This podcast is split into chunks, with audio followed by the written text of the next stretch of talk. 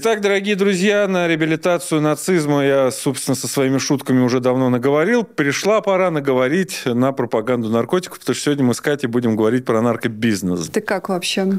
Я... Любишь, нет? Наркотики? Я категорически против. И, и начал перечислять, знаешь, названия, и потом Камизулины на ковер кается. Я, на самом деле, к наркотикам ну, равнодушен. Многие говорят, что алкоголь страшнее наркоты. Я вот с этим не согласен. Все люди, которые я знал, которые начинали чуть-чуть покуривать покуривают раз в неделю, в итоге не могут проснуться, пока не покурят, не могут заснуть, пока не покурят. И, в принципе, они потеряли свою личность и растворились в такой, знаешь, вечной прокрастинации, но при этом они уверены, что они понимают вселенскую истину. Они такие Далай-ламы все. Ну, кстати, современные это вот эти синтетические наркотики, они прям быстро выводят из строя человека. То есть прям за год ты был собой и уже стал кем-то совсем другим. Привет, козлы. Да, да, да, да. А как ты, кстати, думаешь, много народу в России, например, употребляют наркотики? А, мне кажется, две трети. Из молодежи или из всех? Из молодежи, наверное, точно две трети, а вот, ну, вот из всех ну, наверное, учитывая, что у нас большое количество людей пожилого возраста, да, ну, наверное, процентов 40-30 точно. У меня есть статистика. Вот одноразовое употребление 23%, периодическое, регулярное 22%. Ну, я не угадал кто общается с людьми, которые постоянно употребляют, 27%. И абсолютно трезвых, соответственно, 20 тоже с чем-то процентов. 22, ну, то есть столько же, сколько трезвых, столько и нарик. Да. Ты в какую группу входишь? Прописанные антидепрессанты можно считать наркотиком? Нет. Нет. Значит, я в группу трезвенников вхожу. А не общаешься с кем-то? Друзья, для меня непозволительная роскошь. Насчет статистики, если так начинать говорить, например, по России, то среди наркозависимых очень много молодежи. От 16 до 24 лет это 60% процентов наркозависимых. Так в целом, ну, там до 30, до 40 лет. Если мы будем говорить о тех, кто умирает и чья смерть связана с наркотиками, 30% процентов это ребята от опять 18 до 24 лет. Очень многое статистика, большое количество составляется просто по опросам. То есть мы берем каких-то людей на улице, какую-то выборку. Официальные доклады, например, там в России и в мире, они вот и так в том числе исследуются. Поэтому данные могут быть ну, несколько разные. Тем более, что это такая такая подпольная немножко тема. Сложно, в общем, ее учитывать и сложно ее исследовать. У многих есть личный опыт, особенно у молодежи, в том смысле, что общался, слышал, пробовал что-то такое. Мне кажется, статистика намного больше. Многие же просто не признаются. Я, да не, не.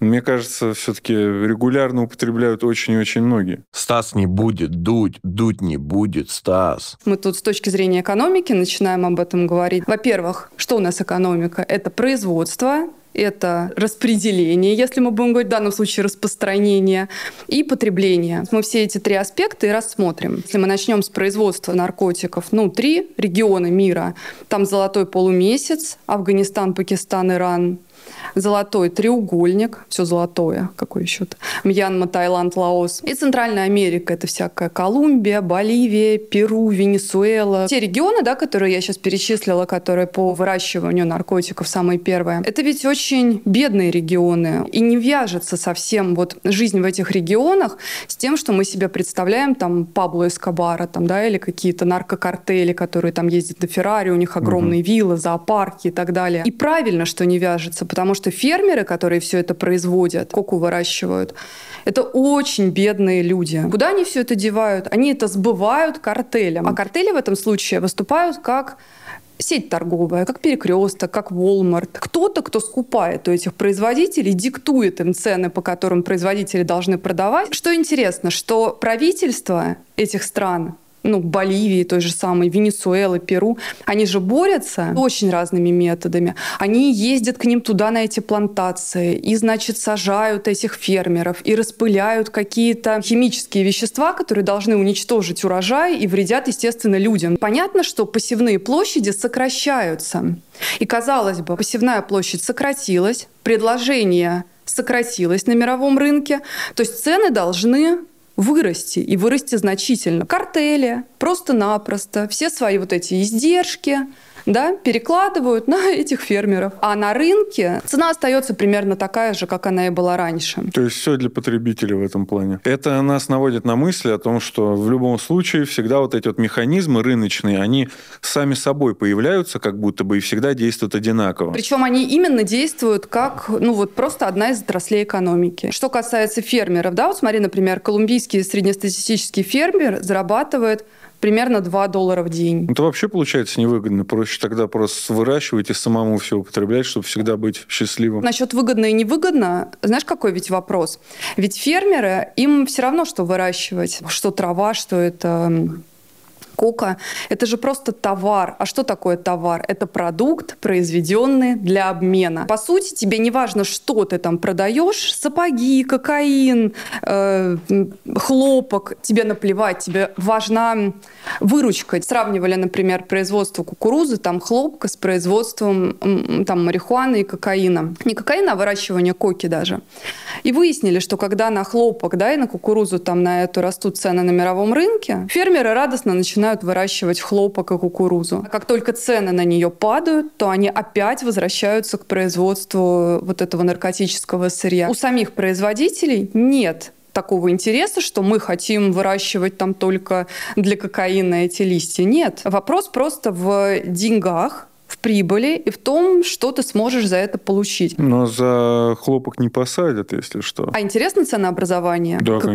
Конечно. Чтобы произвести килограмм кокаина, нам нужно 350 килограмм листьев сухих. Выращивание этих листьев стоит 385 долларов. Когда сырье обрабатывается и уже превращается там в пасту, в наркотик, она уже стоит 800 долларов. Когда она экспортируется из Колумбии в США, килограмм стоит 2200 долларов. Прибывая в США, он уже стоит 19 500 500, а уличные дилеры продают его килограмм за 78 500. Ведь дилеры это такая штука, которая тебе не продаст чистый кокаин, они его разбавят мукой или там каким-нибудь амфетамином. И в этом случае килограмм чистого кокаина будет стоить 122 тысячи долларов. 385 у тебя сырье эти листья, долларов, 122 тысячи – это конечная цена для покупателя. Ради такого можно и рискнуть. Короче, есть за что, правда? Да, конечно. Сражаться и бороться. Я даже призадумался тут, я давно подумывал о своей небольшой... Ладно, нет, не надо, пожалуйста. Причем, что касается производства, что сделал легальный бизнес? Ну, допустим, из империалистических стран, из США, что он сделал там в 90-е годы? Он взял и вынес производство свои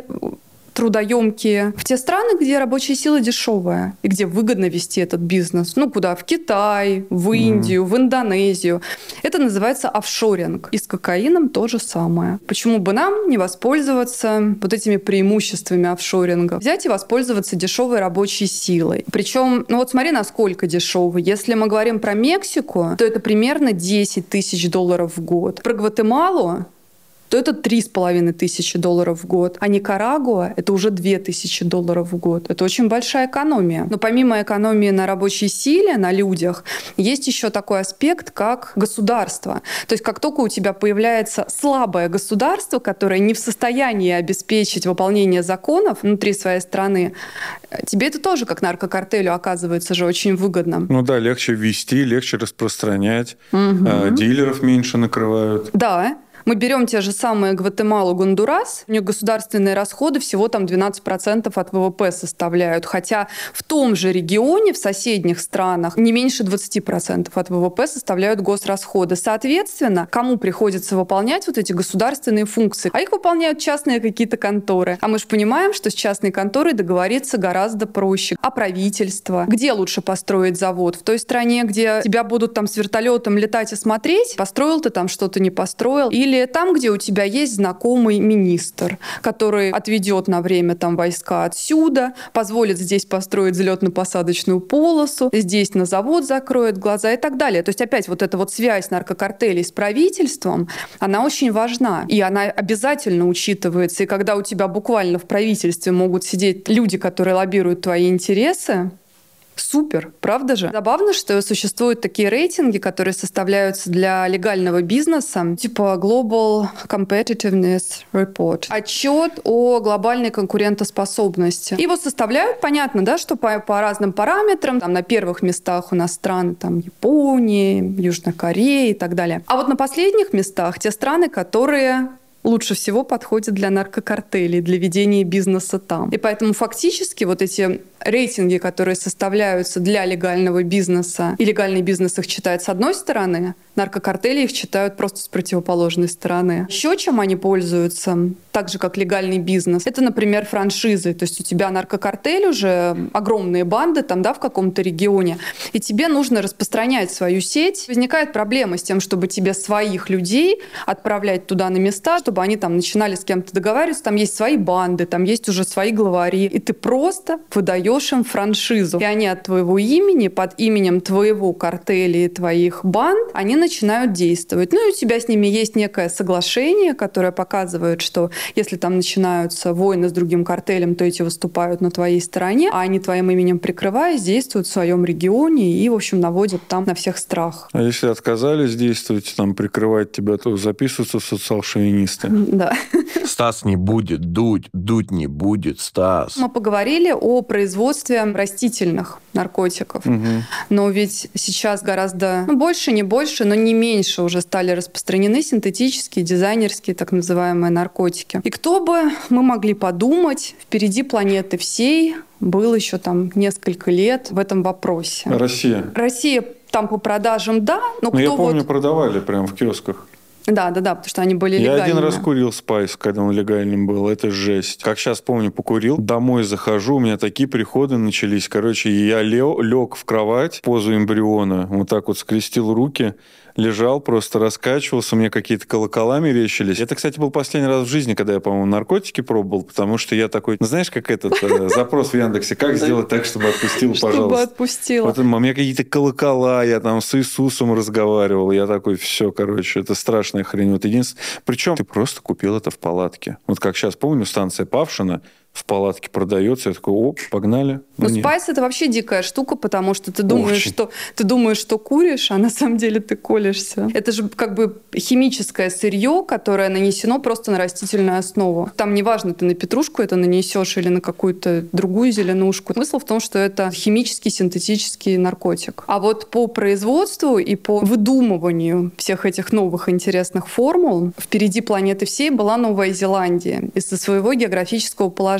Там проблема у них с поставкой всяких опиоидов, и так далее. Марихуану-то они нормально у себя выращивали. Со всяким героином или чем-то таким у них были проблемы. И поэтому они начали очень весело производить у себя всякое. И был там один человек, который открыл компанию, которая называлась Stargate International. Он, значит, обратил внимание на одно вещество, которое изначально предназначалось для выведения глистов у домашнего скота.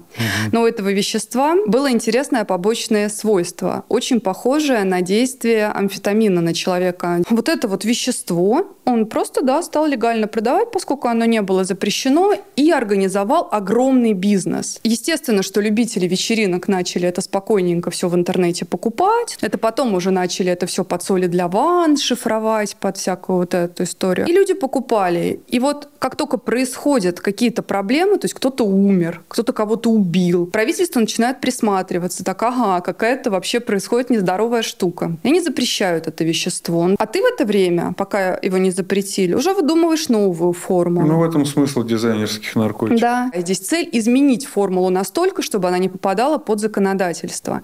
И ты изменяешь его. И в процессе изменения они становятся все более тяжелыми, непредсказуемыми. Причем непредсказуемыми настолько, что ведь действительно для того, чтобы тебе понять, как он подействует, тебе нужно его попробовать. На самом деле страшные штуки, то есть там же огромное количество случаев, что там только не происходит от них, особенно от этих современных. Из окон выходят Ну, эта девочка Юля Финос с восьмого этажа вышла. Ну, это же и вообще... выжила. У меня приятель э, с Красногорска, вокалист красногорской группы Keep the Flow, умер э, от того, что у него пожар случился, когда он винт варил дома. Но он такой прям был отбитый в этом плане. Вообще все пробовал. Но у нас вообще в Красногорске там все наркоманы были. Что касается по Новой Зеландии, американцы любят прям проводить эти всякие исследования. Они показывают, что э, вот в этой Новой Зеландии рентабельность продажи для производителей 500%. Ты просто на месте это все делаешь. То есть там понятно, если там перевозка с этими картелями, тебе нужно их где-то распространять, толкать, а это легальная штука. Тебя никто за нее не ловит, у тебя никакие партии там не уничтожаются. И если мы продолжаем говорить об этом, то какими же веществами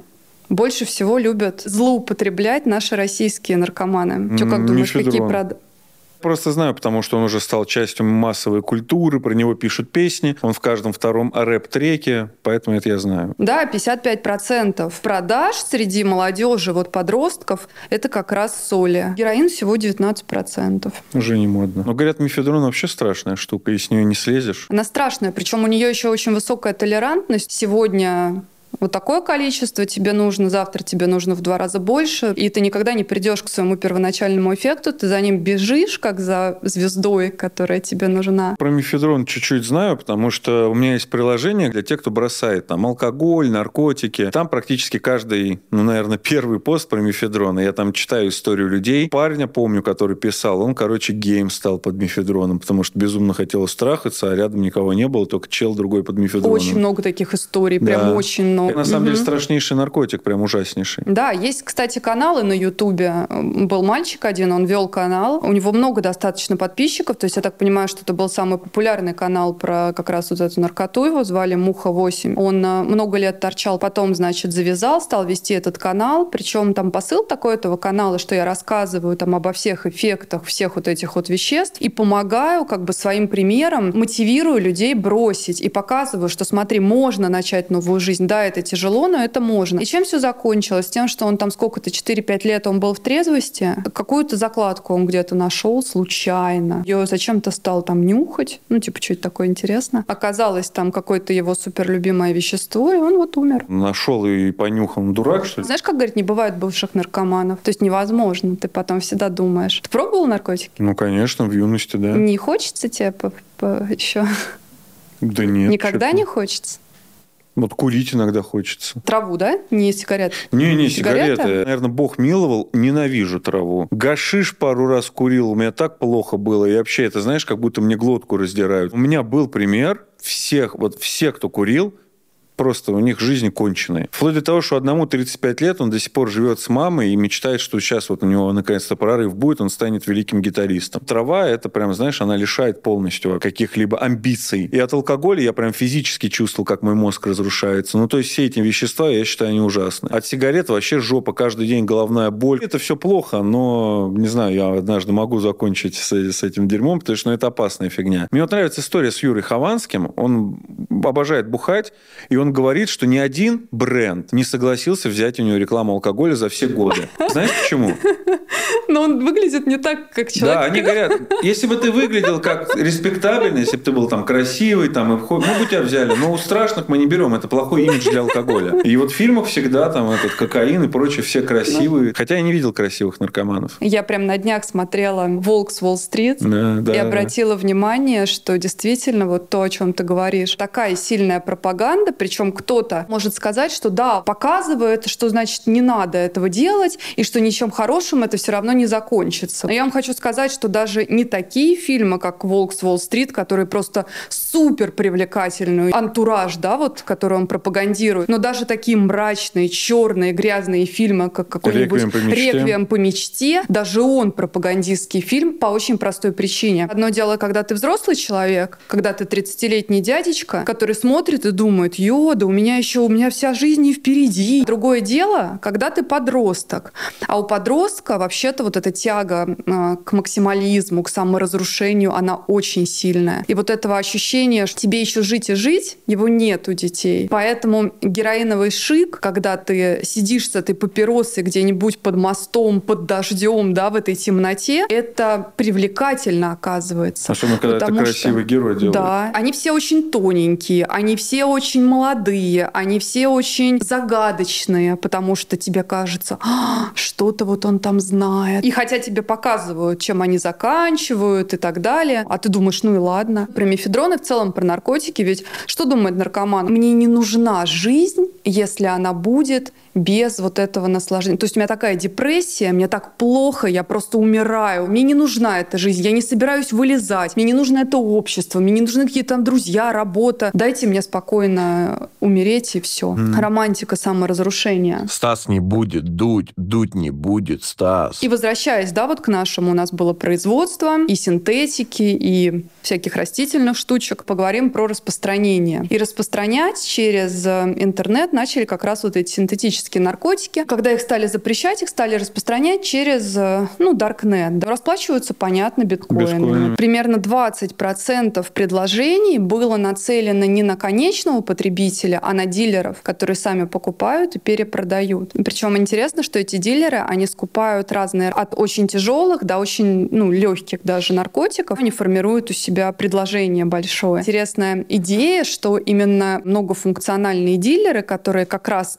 от крупника скупают разные товар. Ну, вот если представить себе песочные часы, то они вот эта вот тоненькая часть, которую, если ты заинтересован в поимке всей этой системы, тебе нужно их брать, ты через них возьмешь и одних, и вторых, потому что они как связующее звено. Исследование есть на эту тему, что какое звено да, нужно ловить, чтобы обнаружить всю сеть. Ну да, они, знаешь, как делают еще? Они берут, одного ловят, его обрабатывают, чтобы он вывел на кого-то еще более крупного, более, более, более. На самом деле, я вот с чем по части наркотиков э, не согласен, так это с нашим законодательством. У нас за педофилию можно там отъехать на 5-7 лет, а за наркоту на 15. Честно сказать, я отношусь к распространению наркотиков как к очень тяжелому преступлению. За тебя подсаживаются там эти дети, из-за тебя там это в школах распространяется. Не легче, чем убийство там. И я знаю. с тобой не согласен, потому что такой ситуации нет, что типа там, слышь, парень, не хочешь немного кайфануть? Это конкретно, вот мы там в школе, когда пробовали, шли конкретно, искали, где купить, э, покупали, нам было там Да, но тебе же интересно. надо найти, где купить, правда? то там ты всегда найдешь друг, приятель. Конечно, против легализации категорически. Но и наказывать за распространение какой-то фигни типа травки, сажая на 12 лет молодого парня, я не вижу смысла. Я вижу. Они не подсаживают, они и так. Они либо у него купят, либо найдут, где еще купить. А такой ситуации, чтобы купить было вообще негде, ты не сможешь создать. Это как полностью победить бедность. Всегда найдется одна бедная старушка, которую будут использовать в пропагандистских целях потом. Ну, сможешь. Это просто должна быть комплексная такая стратегия, которая То бишь должна... социализм. Вот про деньги. На этой площадке Silk Road ФБР посчитало, что там наркотиков на сумму миллиард двести миллионов долларов. Потом они пересчитали эту историю с учетом колебания курса биткоинов, и у них получилось там всего 200 миллионов долларов. В принципе, составляет не очень большую часть от всего оборота наркотиков, глобальный рынок которых оценивается в 300 миллиардов долларов.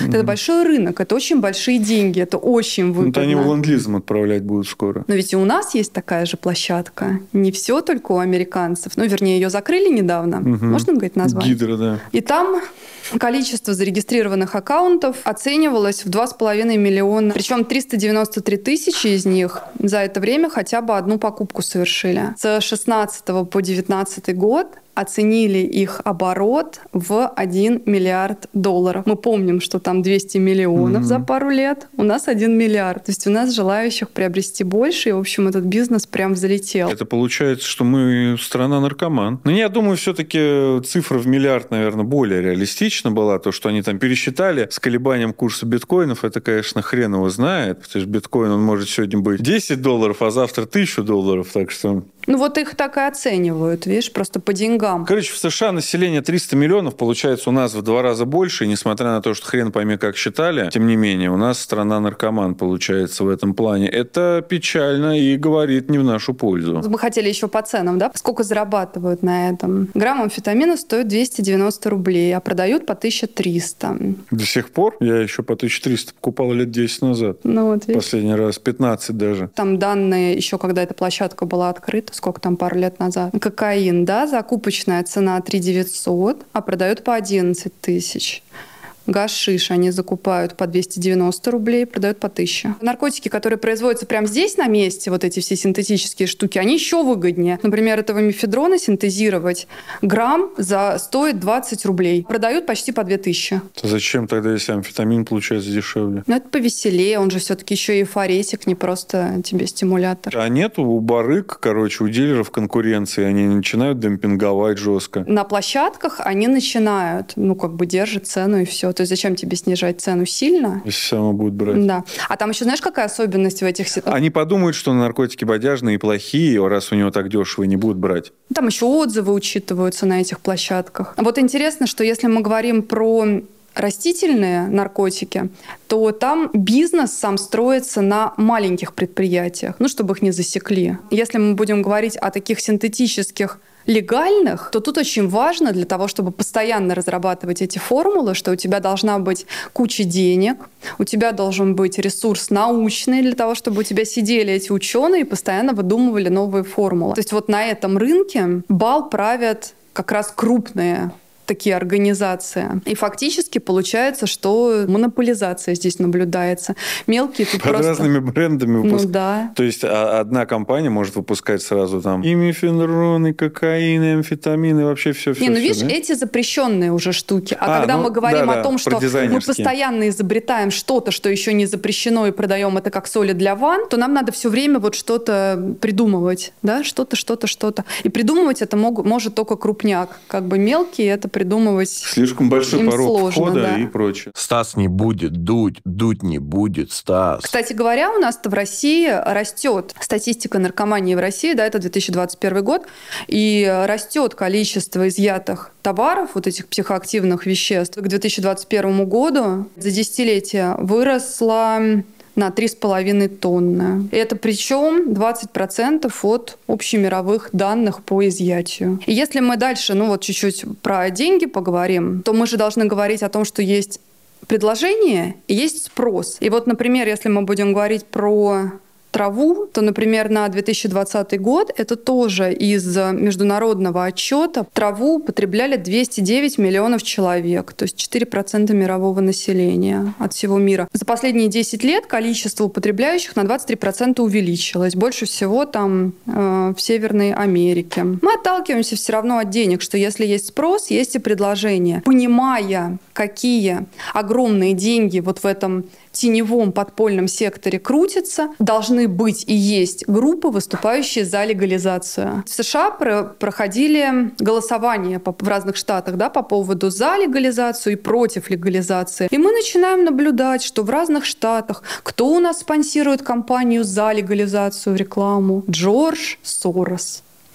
Везде он почему-то оказывается замешанным во всей этой истории. Ну, а потому что деньги. Начинает выпускаться какое-то огромное количество исследований, научных исследований, которые показывают, что вот смотрите, в Португалии, например, легализовали, у них сократилось количество преступлений. И спрашивается, а каких преступлений там совершилось, э, сократилось количество? Распространение наркотиков, потому что они теперь не нелегально, оно теперь Да. выведено в легальный В сектор, принципе, понимаешь? логично, да, да. Ну, Также и наши всякие хипари же рассказывают, что, мол, когда ты куришь, ты спокойный, ты там лежишь, мультики смотришь, не то, что когда ты бухаешь, Что мультики там... в голове у себя. Они изо всех сил топят за эту легализацию. В ряде штатов легализовали для медицинских целей, а кое-где легализовали для рекреационных целей, то есть для удовольствия. К концу 2014 года было выдано 833 лицензии 10 лет назад. Если сначала производили траву такую, ну, типа, знаешь, любители, хиппи всякие. Естественно, как только у тебя появляется такой рынок, где гигантские деньги, у тебя туда подключаются профессионалы. Это уже крупные компании,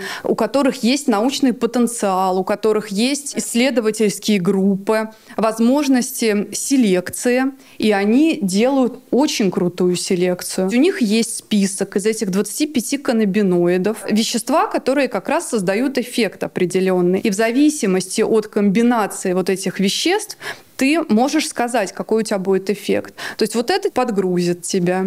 Вот здесь ты будешь испытывать эйфорию, здесь тебе захочется поболтать, тут ты будешь смеяться. Их 25. И, соответственно, комбинаций там огромное количество. Составляют таблицы, что вот тут такое, тут секое, и, значит, предлагают на рынок огромное количество, и, в принципе, ты под свои потребности можешь подобрать все, что угодно. И там есть уже очень сильные штуки. Причем они не просто в виде травы, которую ты куришь, но они же еще и выделяют это вещество из самой травы и начинают делать напитки, батончики. Ну, кексы — это давнишняя история. Все, что угодно, то есть в любой форме. Как в То Евротуре. есть у тебя, ну, то есть у тебя и даже какие-то пластиночки, да, которые ты на язык кладешь, и оп, тебе уже ты как бы покурил. Но легкие там свои не травмировал. Да, все что угодно. И есть интересные журналистские репортажи, когда журналистка, я сейчас боюсь соврать, ну, вроде Нью-Йорк Таймс, что ли, ну, в общем, какая-то вот из таких э, изданий, она, значит, опубликовала, что поехала вот в этот штат, где легализовано, и съела батончик такой. И вот она там описывает свой этот чудовищный какой-то трип, что она пришла там в свой номер, бедная там смотрела в окно, что там происходит, и лежала, как вот ты говоришь, позе эмбриона там целые сутки не могла встать. Ну, то есть там просто человека двое суток держала, ничего она не могла с этим сделать. А потом, значит, прочитала, что на батончике написано что это там 16 или на 13 человек. Это опять история про толерантность. То есть, когда ты первый раз это съедаешь, это на 13 человек. А когда ты уже там 10 лет там все куришь, это на тебя на одного вообще-то. Очень-очень сильные штуки стали они там делать. И делают их там столько, что их предложение значительно превышает объем их легального рынка. Поэтому понимаешь? надо рекламировать. О чем говорят экономисты? Они говорят, что вот, мол, был у нас пузырь доткомов, когда раздулось предложение угу. до таких объемов, что спроса на это еще не было, да, и туда вложены были огромные деньги, и там выпущен акт, да. да, и он лопнул. Пузырь недвижимости, Лемон и он Brothers, лопнул. Да. А сейчас они говорят о пузыре вот этого наркомарихуаны, потому что огромные деньги туда уже вкладываются, огромные деньги там крутятся. Но я хочу сообщить этим экономистам уважаемым вот что, что никакого пузыря не будет по очень простой причине, что из этих легальных штатов, где эта трава легальная, она выплескивается туда, где она продается подпольно. И естественно, что имея такого качества продукт, по достаточно низким ценам, ведь они имеют возможность сокращать издержки, оптимизировать это все. У тебя рынок заполняется вместо нелегальной травы вот этой самой очень и очень хорошей. Распространяется не просто на вот соседние штаты, допустим, да, когда мы говорим про Америку, но она же начинает распространяться по всему миру, и это логично. И вот, например, то, что сейчас там в Украине было принято решение о легализации марихуаны, я думаю, что это связано именно вот с этой историей. Для них такое Украина. Украина в данном случае это хаб на весь вот наш регион. На СНГ, И естественно, да. что главный рынок для трафика с Украины это естественно Россия, естественно. И учитывая то, ну, какие ближе, у нас какие у нас продажи э, с этого Тора, здесь будет пользоваться это спросом и напитки, и пирожки, и батончики. Работают они много, в конце концов. У нас тут есть Антон Красовский. Ну, у них тоже есть свой президент.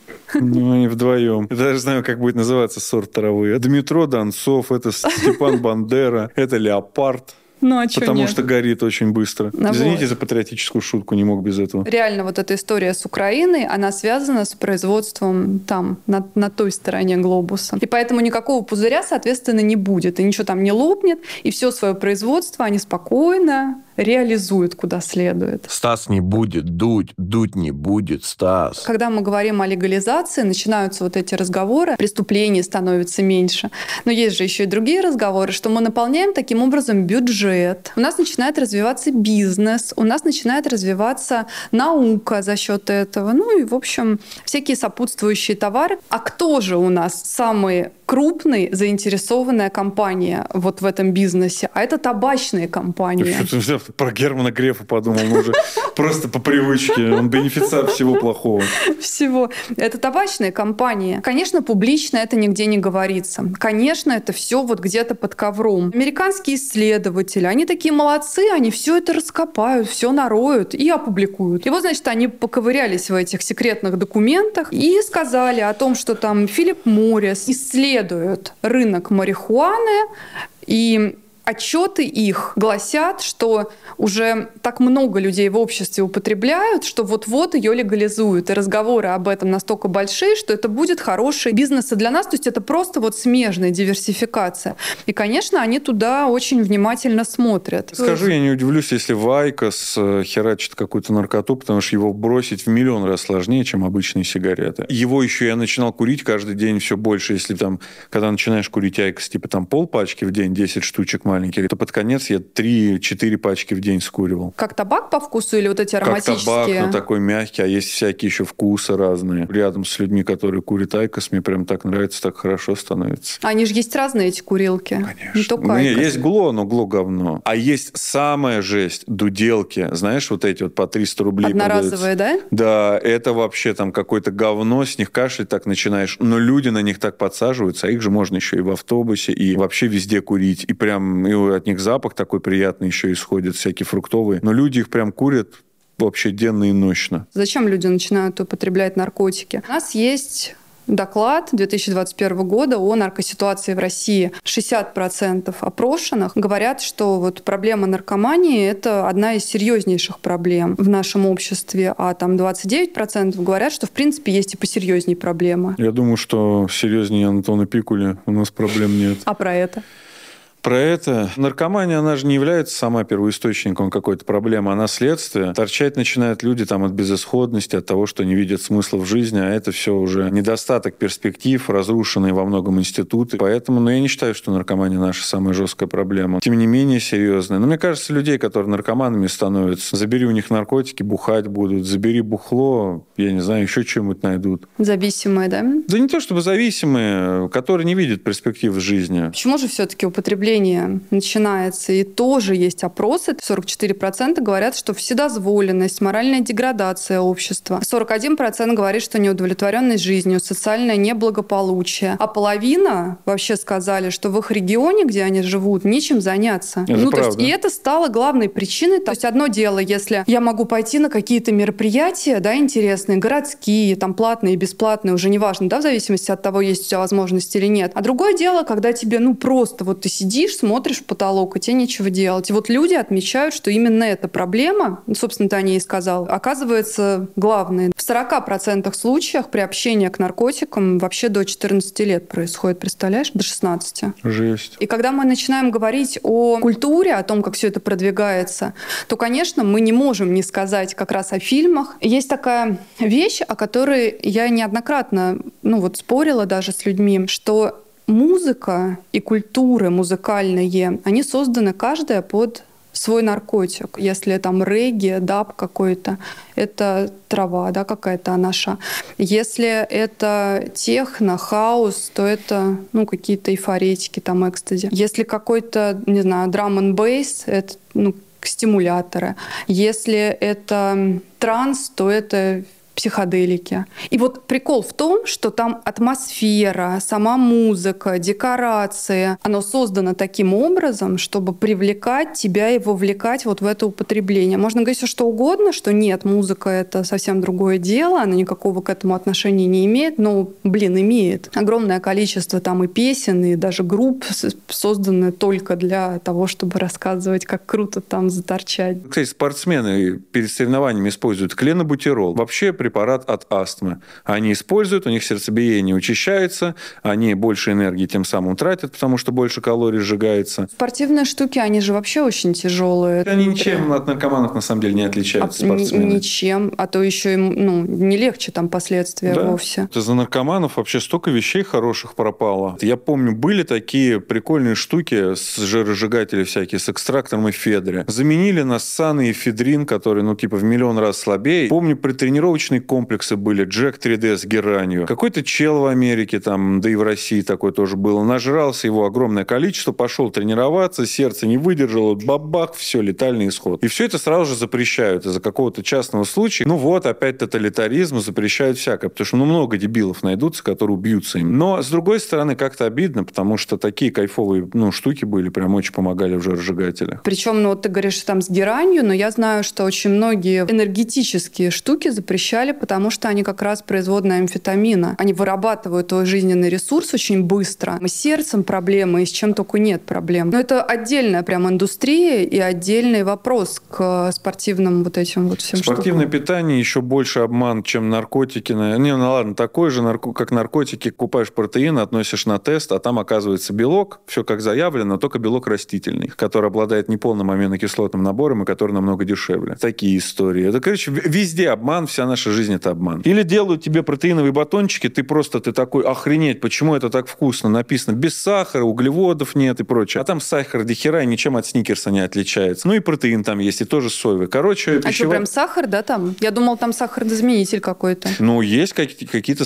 сахарозаменители. Есть какие-то, которые пишут, что нет сахара, но там сахара до хера. Я прям чувствую, у меня инсулин поднимается и прочее. Мгм. Поэтому везде, короче, обман. Почему Ну, да, обманывают? но наркотики. Хотя сахар, по-моему, страшнее наркотиков. Я не оправдываюсь. что- А еще есть такие штуки, как магазины. То есть мы идем просто по городу, и мы видим магазин, в котором бонги, трубки. Как бы курить нельзя, а бонг у тебя ты можешь купить легально. И тебе говорят, ну этот бонг, он для того, чтобы табак курить. А зачем вы тогда продаете, спрашивается. Просто. Да. Очень многие исследователи делают вывод, что, мол, легализовать надо, легализовать очень хорошо, и что все равно вот ты от этого не избавишься, и все равно кто-нибудь продаст. Но на самом деле это просто вот такой гигантский бизнес, из которого просто так люди не уходят. Мне кажется, все-таки действительно это в первую очередь социальный вопрос, потому что я причем даже говорю, вот эта социальная сеть, где я читаю все это, я периодически захожу, мне просто нравится та искренность, с которой люди пишут. И вот я там постоянно читаю, насколько им тяжело. Человек для себя решил бросить, он бросает, но рано или поздно какая-нибудь подруга, да ладно, там один раз мы с тобой, что типа такого? Бабах, все, человек опять сидит, и он себя ненавидит за это. Он пишет, я просто ненавижу себя, я хочу себя убить, потому что я вот типа опять подсела на наркотики. Сидеть на наркотиках на самом деле никто не хочет, и это всегда больше социальная такая штука. Ну, то есть ты всегда думаешь, вот они какие-то грязные,